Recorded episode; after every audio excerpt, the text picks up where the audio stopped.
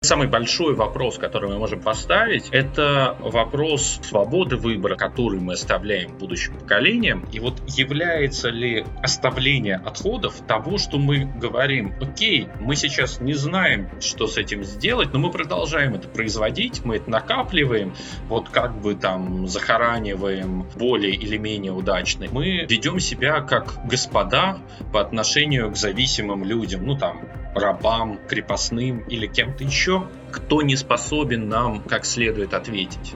Это должно просто стать частью такой ежедневной рутины, когда ты, так же как чистишь зубы, ты идешь просто, забираешь отходы раздельно и сдаешь их, да, то есть об этом должны говорить в детских садах, об этом должны говорить в школах, чтобы человек уже, чем старше он становился, тем для него это было чем-то, что в порядке вещей. Потому что на самом деле а, все должно начинаться не с момента, когда мы выбросили, подошли к мусорному ведру, а с момента перед тем, как мы делаем выбор, покупать или не покупать ту или иную вещь. Все начинается, вот как театр с вешалки, все начинается с товарной магазинной полки.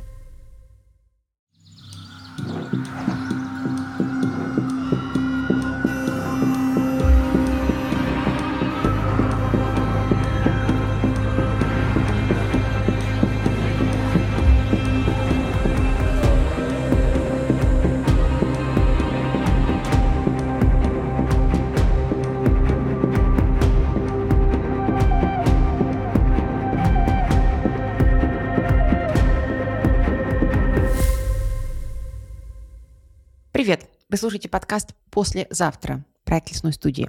Меня зовут Ангелина Давыдова, я экологическая журналистка и ведущая этого сезона подкаста.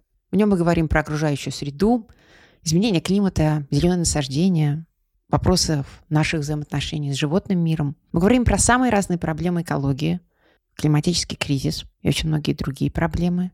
И пытаемся понять, как можно их решить. Среди тех, с кем мы говорим, биологи, экологи, архитекторы, градостроители, культурологи, философы и, конечно, экоактивисты. Мы пытаемся вместе с ними понять, как нам начать жить по-другому, как нам начать производить меньше отходов, строить удобные, здоровые, зеленые города, как нам сделать так, чтобы выбросы парниковых газов сократились, возможно, даже до полного нуля, с тем, чтобы климат стал здоровым, планета стала здоровой, и мы все стали чуть-чуть более здоровее.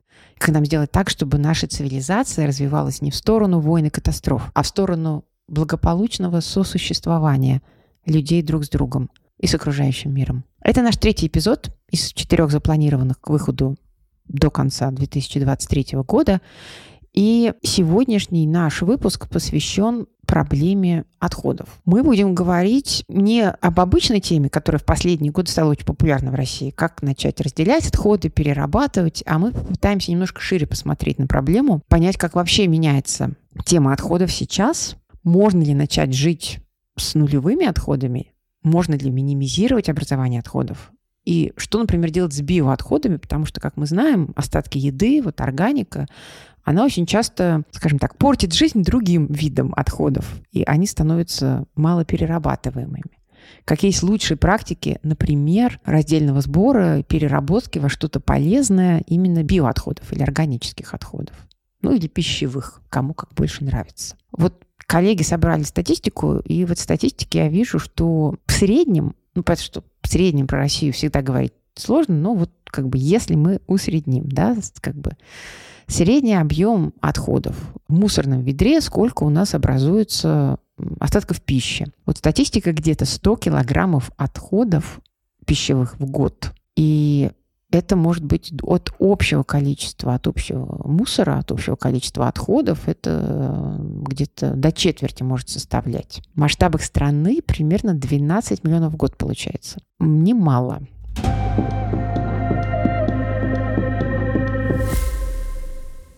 В России тема отходов появилась уже несколько лет назад, и как бы мы, представители экологического сообщества, я бы сказала, прошли несколько стадий. То есть была первая стадия, которая заключалась в том, что в России ничего не работает, все свозится в один бак, и все привозится куда-то на полигон появилась следующая стадия, которая говорила нам о том, что надо бы установить много разных баков, в том числе отдельный бак, например, для пищевых отходов, для пластика, для стекла, еще для чего-то. Надо, чтобы эти баки, во-первых, стояли, были доступны, а во-вторых, надо проводить большие просветительские кампании с населением для того, чтобы они эти баки использовали.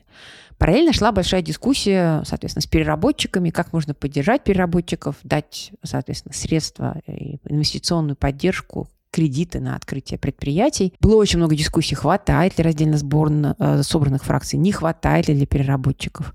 Вот как бы такая дискуссия продолжалась. И, соответственно, параллельно, безусловно, тема ответственности производителя упаковки то есть, если кто-то у нас производит какой-то товар крупномасштабный, в идеале хорошо бы, чтобы после его использования производитель также нес ответственность за, соответственно, его утилизацию. То есть, если идет речь о упаковке, о каком-то крупном, например, стиральной машине или автомобиле даже, у нас довольно сложный мир. И в этом сложном мире есть много сложных объектов, которые мы используем каждый день. Это, может быть, мы используем их на кухне для приготовления еды, может быть, мы в них перемещаемся, мы используем наши компьютеры. И вот как бы все эти сложные объекты состоят из огромного количества разных материалов. Тут могут быть и металлы, и пластик, и очень много всего другого. И зачастую действительно не так просто сдать это куда-то в то место, в котором мы будем уверены, что эти объекты, эти сложные продукты будут действительно переработаны. В конечном итоге 28 видов контейнеров поставить, конечно, сложно. А пищевой отход, про который мы уже говорили, тоже такой очень сложный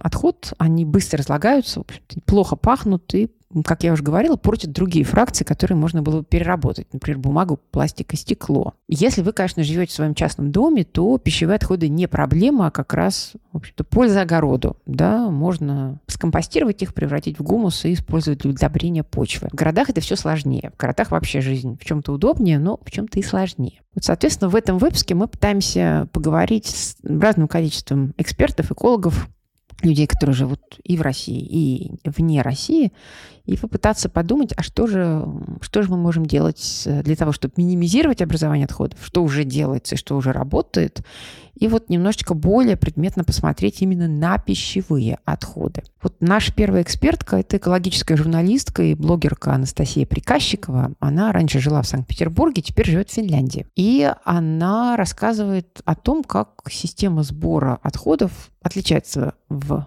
двух странах. Очень важная проблема – это отсутствие единой системы сбора и переработки отходов в России. Ее до сих пор нет. То есть если более-менее как-то в крупных городах что-то можно куда-то сдать, отвезти, те же, например, лекарства, да, какие-то, ну, которые относятся к опасным отходам, их можно в том же Петербурге сдать в стационарные пункты приема таких лекарств, но они, их очень мало, они неудобно расположены, то есть мне, когда я сдавала эти отходы, приходилось ехать чуть ли не через весь город, чтобы отвезти мешочек с просроченными лекарствами. Это большая проблема, потому что, например, здесь, в Финляндии, ты можешь пойти в ближайшую аптеку, аптеку, и в ней есть специальный бокс для использованных каких-то просроченных лекарств. Когда системы нет, соответственно, нет возможности удобно сдать отходы раздельно. Обычные отходы, да, бытовые отходы, их можно, опять же, здесь в Финляндии сдать прямо вот во дворе любого дома. Здесь есть система сортировки, все удобно, с инструкциями, все описано, как, куда, что сдавать, что выбрасывать. К сожалению, в России с этим проблемы. У нас во дворе было всего лишь несколько контейнеров, туда можно было сдать определенные виды только пластика, можно было сдать стекло, можно было сдать металл. Эти баки, как правило, не хватало, потому что у нас очень был большой комплекс. Они очень быстро наполнялись, выглядело это не очень красиво, потому что их не успевали вывозить. Поэтому, конечно, это тоже очень серьезная проблема, потому что чтобы человек человек начал сортировать отходы, нужно создать ему удобные условия для этого.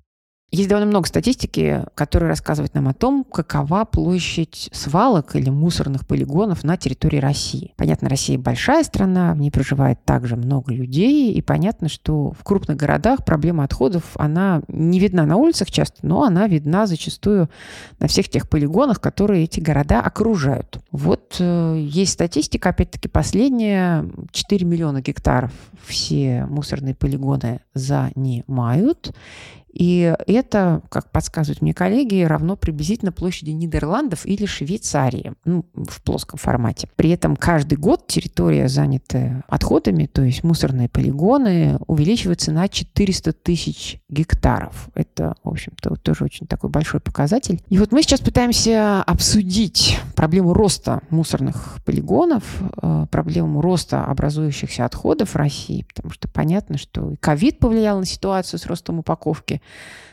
Ну и в целом вот такой современный образ жизни с быстрым производством, быстрым потреблением, он, конечно, влияет на объемы образующихся отходов. И об этом мы поговорили с Владимиром Чупровым. Он работает в организации, руководит организацией, которая называется «Земля касается каждого». И на протяжении многих лет Владимир занимается вопросами, связанными с экономикой замкнутого цикла или циклической экономикой. В том числе речь идет об отходах, которые попадают на свалку или направляются на мусоросжигательные заводы, и, в общем-то, либо там гниют и разлагаются, либо сжигаются, что, конечно, также создает безусловно, и не очень полезные выбросы, скажем так, для людей, которые проживают в непосредственной близости. Но есть и другие варианты, и можно же, конечно, пытаться максимально использовать отходы в качестве дальнейших вторичных ресурсов. Почему же это не получается? Главная ошибка – это акцентирование на борьбе с последствиями. То есть на сегодня идет такая ориентация государственной политики, куда идут финансовые ресурсы, внимание политиков, внимание бизнеса, в первую очередь на борьбу со свалками. Ну да, это нужно делать, определять, выявлять, соответственно, ликвидировать незаконные свалки, организовывать нормальные полигоны. Самая главная ошибка, что ли, сегодня, вот эта концентрация исключительно на том, что вот мы поставим разные бачки. Это просто два бачка, соответственно, для отходов и э, для досортировки. И вот как бы проблема решена. Нет. Вот это самая главная ошибка, главное заблуждение, что проблема не решается разделением отходов на там два или три потока. Ни в коем случае.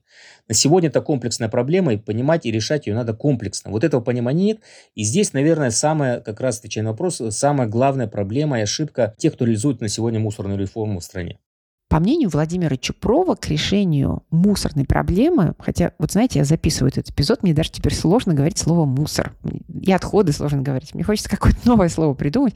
Ресурсы, использованные продукты, использованные... В общем, не могу пока придумать, будем экспериментировать. Ну так вот, к решению этой проблемы надо подходить комплексно, говорит нам Владимир Чупров. И заниматься этим должно не только государство, но и бизнес, который производит продукцию. Вот мы об этом говорили, да. Расширенная ответственность производителя, вот так это называется. Но, безусловно, как бы население, да, то есть все мы с вами, конечно, хорошо бы тоже, если мы об этом задумывались. А, все, что мы покупаем, все, что мы потребляем в той или иной форме, и, соответственно, все, что мы потом выбрасываем в виде вот этих использованных ресурсов. В идеале задумываться о судьбе этих ресурсов надо не перед тем, когда мы уже готовы выбросить его в один из баков для отходов. Надеюсь, что у вас дома их несколько. Но в идеале хорошо бы, если бы эта мысль посещала вас в тот момент, когда вы находитесь в магазине перед полками с товарами и думаете, купить или не купить какой-то товар или продукт. Нужно ли мне это? Действительно ли это сделает меня лучше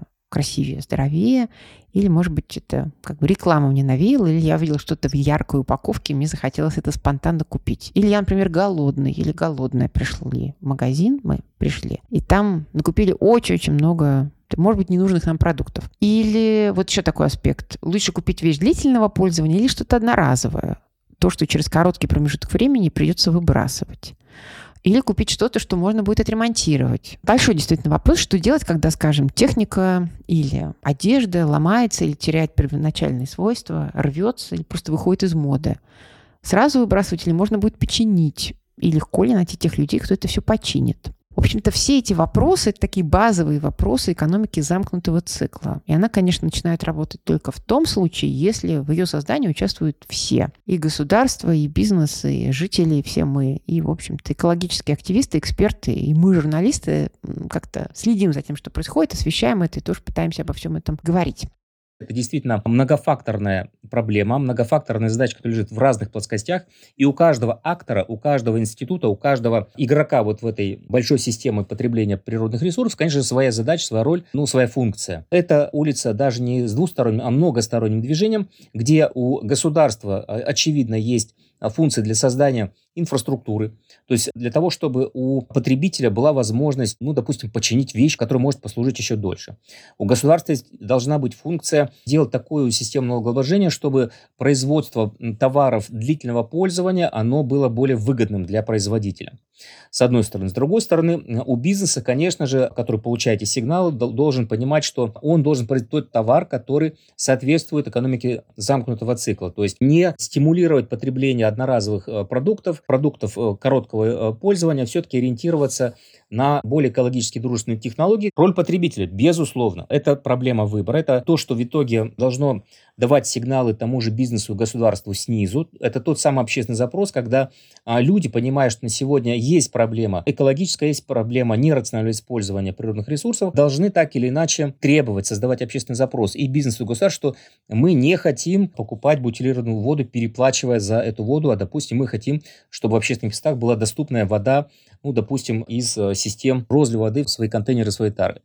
Мы хотим покупать, потреблять товары произведенного исторического сырья, допустим, бумагу. И в этом смысле очень большая роль, в том числе общественных организаций, которые должны рассказывать, что за каждым рулоном туалетной бумаги, за каждой пачкой офисной бумаги, сделанной из первичной целлюлозы, стоит по цепочке гектары вырубленного леса. Вот это все в совокупности должно работать как единый механизм. Кстати, вот еще одна функция государства, которая очень важно сказать, что на сегодня это и функция передачи сигнала на уровень СМИ, на уровень медиа, в пропаганду на телевидении и так далее. На сегодня, к сожалению, здесь вот эта история хромает, причем на обе ноги.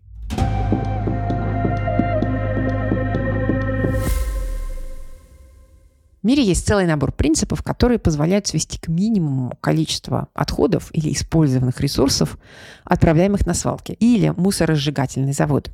Этот набор принципов называется Zero Waste или ноль отходов. По мнению сторонников принципа ноль отходов, ничего из того, что опасно для окружающей среды или здоровья человека, не должно сжигаться, закапываться, сбрасываться в воду, попадать в атмосферу. В идеале надо потреблять меньше и создавать меньше отходов. Ну, тех как бы превращать ценные ресурсы в отходы.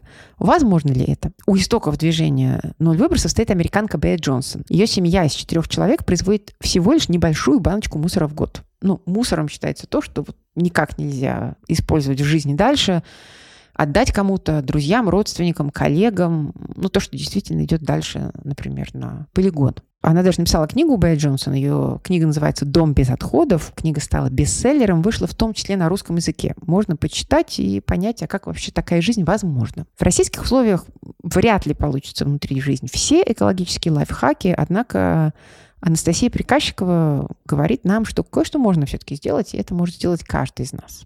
Можно отказываться от каких-то товаров в неперерабатываемой упаковке, заменять их на товары в перерабатываемой упаковке или вообще без упаковки. Можно сдавать отходы на переработку, это тоже часть образа жизни в стиле Zero Waste, вместо того, чтобы их выбрасывать, эти отходы. Можно использовать везде, где только можно оборотную тару, опять же, да, чтобы не использовать какую-то упаковку, какие-то пластиковые пакеты. Например, у нас э, в Хельсинки один из э, таких хороших ресторанов, очень популярных, предлагает оборотную тару. Он предлагает такую опцию, то есть ты приходишь, э, например, хочешь взять с собой салат, платишь за многоразовый контейнер, если не ошибаюсь, это, по он, по-моему, стоит 8 евро. Тебе накладывают салат в этот контейнер, ты его берешь с собой, и когда возвращаешься в ресторан, возвращаешь контейнер, то ты либо можешь использовать другой контейнер, не забирая деньги, либо просто отдаешь им контейнер, и они тебе возвращают эти 8 евро. В России, на самом деле, тоже такой был проект. Это было в Петербурге веганское кафе полкило. Они предлагали оборотную тару, но, к сожалению, они закрылись, хотя сама идея мне очень нравилась. И они, по-моему, единственные, кто это делал в Петербурге. Размышляя о причинах того, почему в России экологические инициативы приживаются сложно или там остаются сложно надолго, даже если есть активисты, кто это продвигает, есть желание что-то изменить. Так вот, пытаясь ответить на этот вопрос, Анастасия Приказчикова говорит примерно о тех же самых проблемах, которые называл нам уже Владимир Чупров. И законодательство мешает, и культуры нет определенной, которую нужно формировать в обществе, и экономические есть причины. Но Zero Waste вообще, если смотреть глобально, это ведь не только возможность сдавать упаковку, сдавать отходы на переработку, да, но, в принципе, возможность избегать упаковки и избегать мусора, избегать отходов э, при покупке в принципе. И вот здесь вот начинаются проблемы, потому что сейчас, что мы видим во всех странах на самом деле. Это есть в Финляндии, это есть в России. Это чрезмерное производство одноразовой упаковки, в том числе той упаковки, которую нельзя переработать, она просто непригодна для переработки. Как правило, это упаковка из смесовых материалов, например, когда пластик э, смешивают с картоном или с фольгой, да, с алюминием, то есть что-то такое, как упаковка от чипсов, например, да. То есть та упаковка, которую просто нельзя переработать, которая э, сразу отправится на свалку однозначно, ну, либо на сжигание. Еще одна серьезная проблема — это отсутствие поддержки попытки каких-то zero waste инициатив, вроде, опять же, вот возможности потребителя купить любой э, продукт свою тару в супермаркете. Да? Понятно, что можно прийти, например, в России и купить в свои мешочки фрукты, овощи, да, какую-то, может быть, зелень. Но если мы говорим, например, про мясо, про рыбу, про какие-то салаты, да, то есть про какую-то готовую продукцию или про какие-то вот такие продукты мясные, как правило, отказывают, потому что по нормам по законодательству магазины не имеют права этого делать. И, конечно же, экономические проблемы существуют, потому что производители, они привыкли производить определенную упаковку, они не хотят перестраиваться, потому что это расходы на изменение производства, нужно разрабатывать, вкладываться в новые технологии тоже переработки, вкладываться в создание новых материалов, которые можно перерабатывать. Поэтому такая комплексная, комплексная проблема, которую, конечно же, нужно решать. Еще одна проблема, которая мешает россиянам привыкнуть к раздельному сбору отходов, это недоверие к тем, кто их собирает. На это обращает внимание Владимир Чупров это то, что связано с восприятием мусорной реформы простыми гражданами, которые являются, еще раз, ну, наверное, одним из самых главных акторов э, во всей этой истории. Заключается в том, что сегодня жители, граждане, они видят эту историю исключительно через новые строки в платежках за жилищно-коммунальные услуги, где они видят, что там сотни рублей уходят каждый месяц на обращение стыков. При этом они не видят очень часто не видят э, изменений, что происходит действительно с их отходами, что приходит, приезжает мусоровоз, все бачки сваливают, значит, в один контейнер, в одну машину. А люди все это видят, люди все это знают. Люди видят несправедливость, когда они вынуждены платить по нормативу образования отходов. Ну, вот они спущены в специальную таблицу, вот живет, ну, допустим, сколько-то сот человек в многоквартирном доме, ну и все платят э, по квадратным метрам. В то время как люди понимают, что, допустим, здесь живет, допустим, один человек, он пенсионер, он потребляет мало, ну или, допустим, экологический активист, который вообще ничего там а, не выбрасывает в качестве мусора, но все вынуждены платить по принципам уравниловки. И вот все в совокупности, вот эта такая несправедливость, она отсутствие пропаганды, отсутствие открытости, прозрачности, растущие платежи за обращение с ТКО с твердыми коммунальными отходами, все это ведет к тому, что люди начинают, ну, скажем так, испытывать дополнительную социальную напряженность. У нас жизнь не так, не очень, скажем так, спокойная, а тут еще вот такие вот мелочи, которые, в принципе, решабельны, для решения которых есть и, и технологии, и финансы, и компании, и бизнес, который это может все реализовать.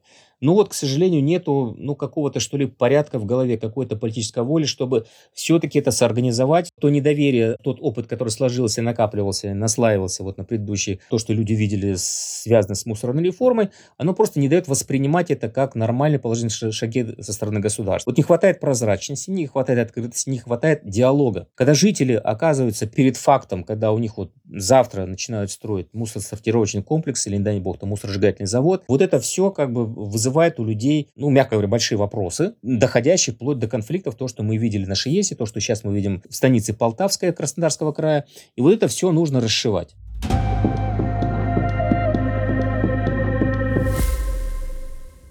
Вы слушаете подкаст «Послезавтра» проект «Лесной студии». С вами по-прежнему Ангелина Давыдова. Мы говорим о проблемах окружающей среды, способах их решения. Мы говорим про изменение климата, зеленые насаждения, вопросах нашего взаимоотношения с животным миром, про самые разные проблемы и способы их решения. Мы пытаемся понять, как нам начать жить по-другому производить меньше отходов, строить удобные, здоровые, зеленые города. Сделать так, чтобы цивилизация развивалась не в сторону войн и катастроф, а в сторону благополучного сосуществования людей друг с другом и с окружающей средой. Это наш третий эпизод подкаста из четырех, которые планируются к выходу до конца 2023 года.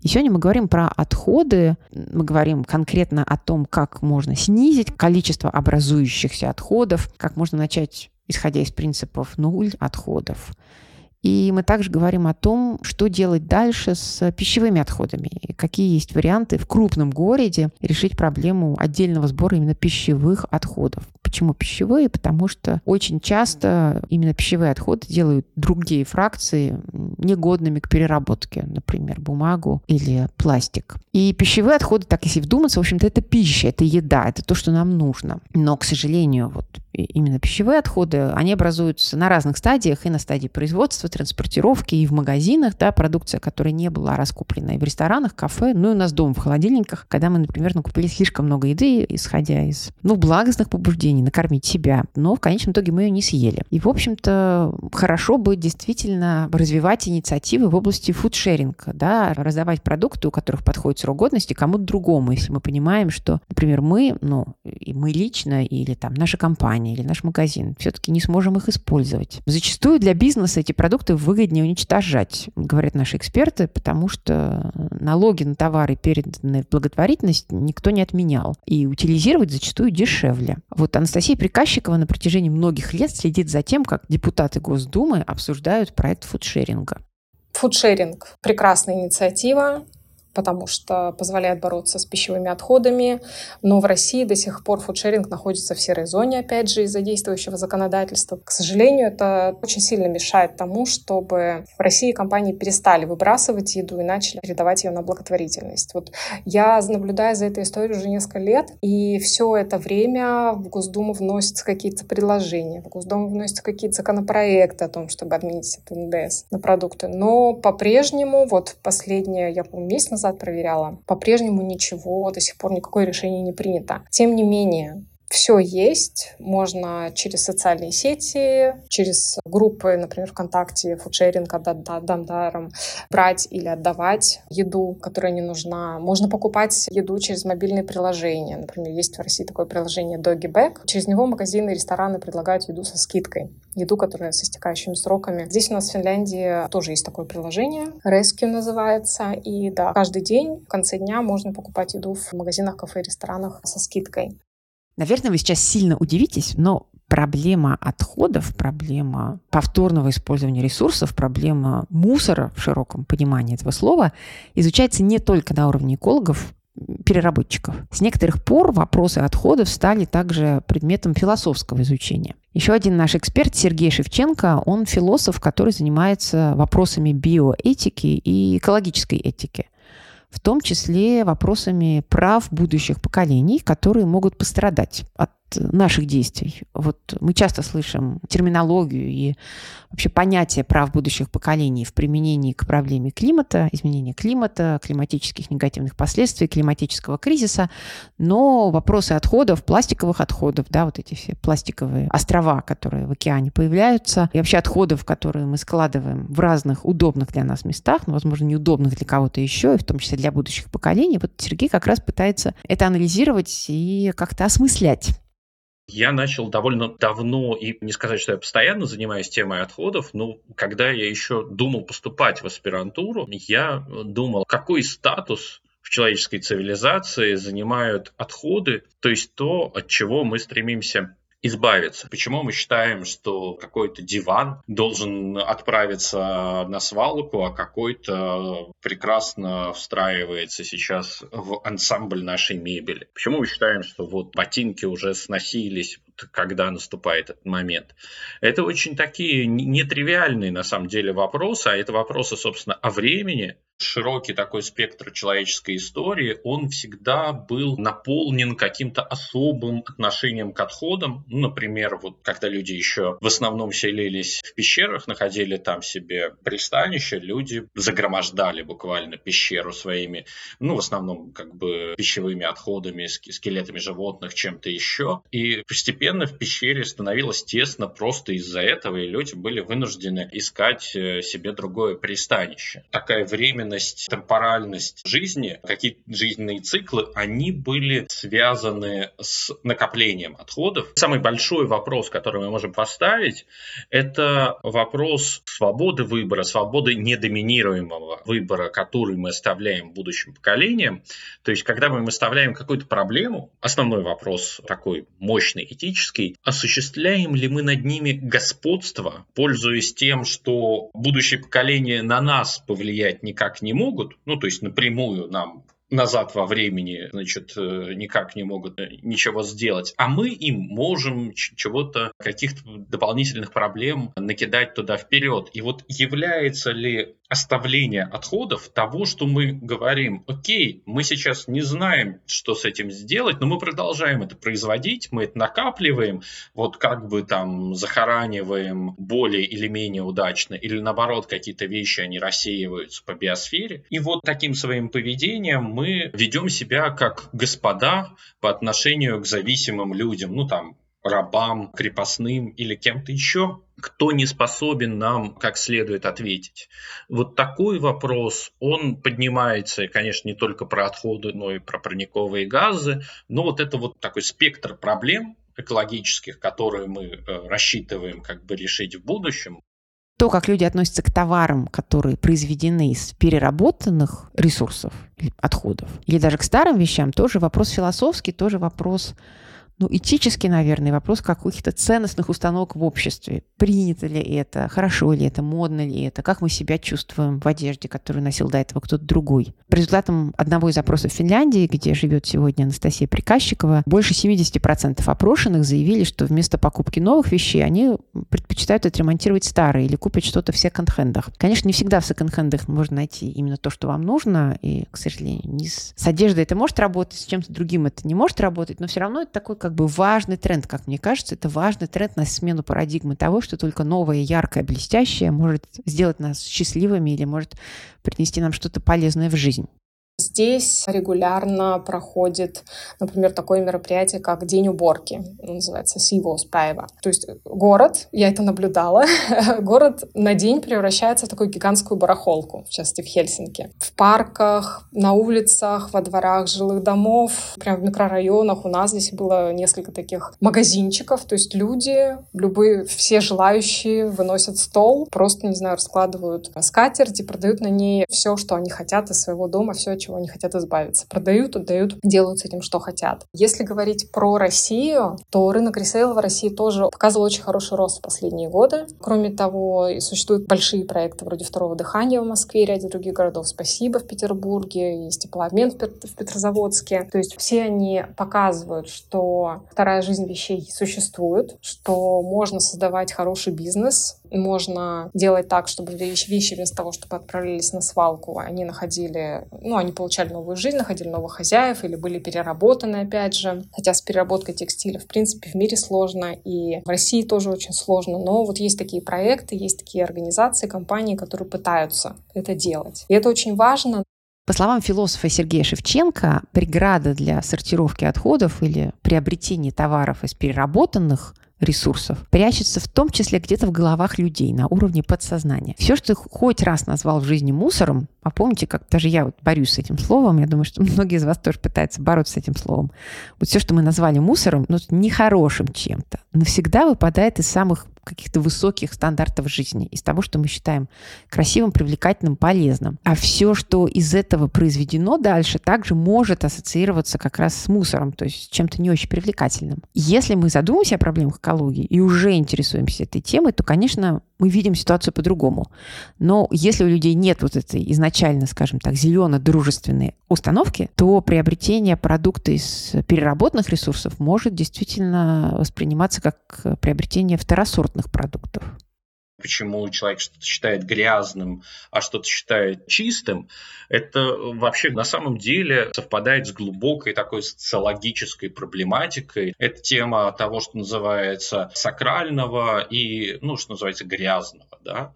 Вот откуда в человеческой цивилизации берется нечто грязное, а нечто, наоборот, сакрализуется, это очень важный вопрос. И мне кажется, вот он как раз совпадает во многих отношениях отношениях с проблематикой отходов, потому что, ну вот какое-то нежелание, какое-то внутреннее сопротивление к тому, чтобы что-то перестать считать waste и отходом, и начать относиться к этому по-другому, как к какой-то вещи, которая дает новые возможности, оно в том числе э, находится вот где-то совсем глубоко на неосознаваемых э, таких э, глубинах психики, когда человек что-то считает вообще неприемлемым. А в какой точке восприятия находится сейчас Россия и люди, живущие в России? Вот Анастасия Приказчикова полагает, что ситуация начала меняться, но, тем не менее, больших результатов пока мы не достигли. ситуация стала лучше отношение к отходам меняется. То есть вроде как все уже договорились о том, что отходы — это ресурсы. То есть с этим согласны даже те, кто эти отходы сжигает. То есть для них это тоже ресурс просто для получения энергии. Да? Хотя я, конечно, считаю, что все-таки лучше перерабатывать, а не сжигать. Ну вот они такие отходы тоже называют ресурсом. Окей, здесь вроде бы договорились. Но, на мой взгляд, мы не видим э, такого слона в комнате, мы не видим другую проблему. Потому что хорошо научиться перерабатывать отходы, но намного лучше и правильнее сделать так, чтобы отходы не образовывались. То есть нужно сделать так, чтобы их, в принципе, мы производили как можно меньше. Почему, например, активисты в России так сильно протестовали и продолжают протестовать против того, чтобы строить огромное количество мусоросжигательных заводов, не имея при этом по всей стране нормальной системы сортировки и переработки отходов. Потому что когда в России а, мусоросжигание приравняли к переработке, фактически на самой переработке, да, не на сжигании мусора, а именно превращение одного материала в другой, поставили крест, потому что когда у тебя есть завод мусоросжигательный, тебе нужно постоянно находить где-то сырье, чтобы он не останавливался, потому что это огромные инвестиции в этот завод, и их нужно каким-то образом окупить. Соответственно, нужно нагружать этот завод, нагружать эти мощности. Значит, нужно где-то брать мусор. Значит, невыгодно сортировать как можно больше, как можно больше разделять и перерабатывать. И вот эта вот модель экономики линейной, в которой мы все сейчас живем, когда ты произвел товар, ты его использовал и ты его выбросил. Нам в идеале нужно перейти к циклической экономике, когда ты произвел товар, использовал, отремонтировал, еще раз использовал, и сдал на переработку, и из него создали какой-то новый товар, да, и он опять поступил, скажем так, на рынок, вышел на рынок. Перейти от линейной экономики к циклической — это долго, это дорого, но это нужно делать, потому что в противном случае ни о каком zero waste будущем говорить не приходится. Ну и в заключение вердикт Владимира Чупрова с некоторыми, кстати, положительными примерами. На сегодня Россия находится в таком, что ли, в самом начале пути, пути становления, понимания, когда то, что нас окружает, то, что мы потребляем, рассматривается не просто как, ну, какой-то временный ресурс, который можно там купить, пользовать и выбросить в мусорное ведро. В первую очередь, это примеры, связанные с низовой активностью, допустим, в районе Сыктывкара, Республики Коми. То есть там местные жители на уровне, ну, каких-то жилых кварталов, домов организовали многофракционный сбор отходов. Почему он такой мощный, там все очень красиво, чисто, без запахов. А это низовые инициативы, которые только можно приветствовать. Причем это не только Сыктывкар, таких инициатив много. Желающих это делать очень много, не только в Республике Коми. Такие инициативы есть в Москве. Инициативы связаны с организацией стационарных комплексов по раздельному сбору отходов. Это передвижные комплексы по сбору и электронных отходов. Ну, вот я недавно в Москве видел даже компания, которая собирала отработанное растительное масло объектов общепита, казалось бы, да, но вот такая инициатива есть. Все, что связано с ну, скажем так, нормальной, выверенной, грамотной организации вторичных отходов, на сегодня этих инициатив много. Я думаю, что в каждом регионе есть их несколько, с учетом, что у нас там 80, более 80 субъектов, это, ну, можно сказать, сотни и сотни инициатив, которые нужно поддерживать, конечно же. Многие города, особенно крупные города, славны тем, что очень хорошо развита сеть мелких мастерских по ремонту бытовой техники, по ремонту одежды.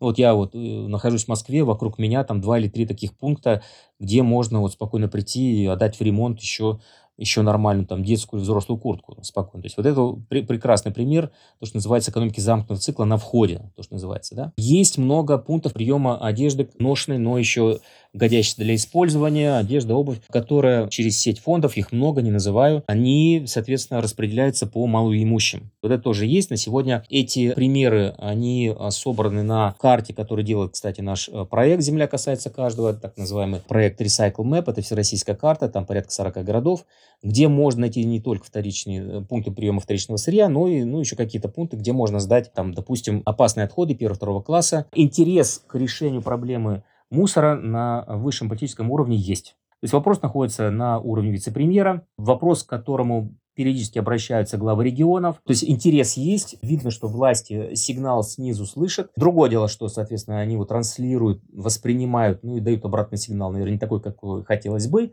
но это лучше, чем ничего. Это лучше, чем было 20 лет назад, когда организации, которые только-только начинали кампании как раз по решению проблемы мусорных полигонов, мусоросжигательных заводов, они были фактически один на один с этой проблемой. Вот на сегодня мы не один на один. На сегодня количество акторов очень сильно увеличилось.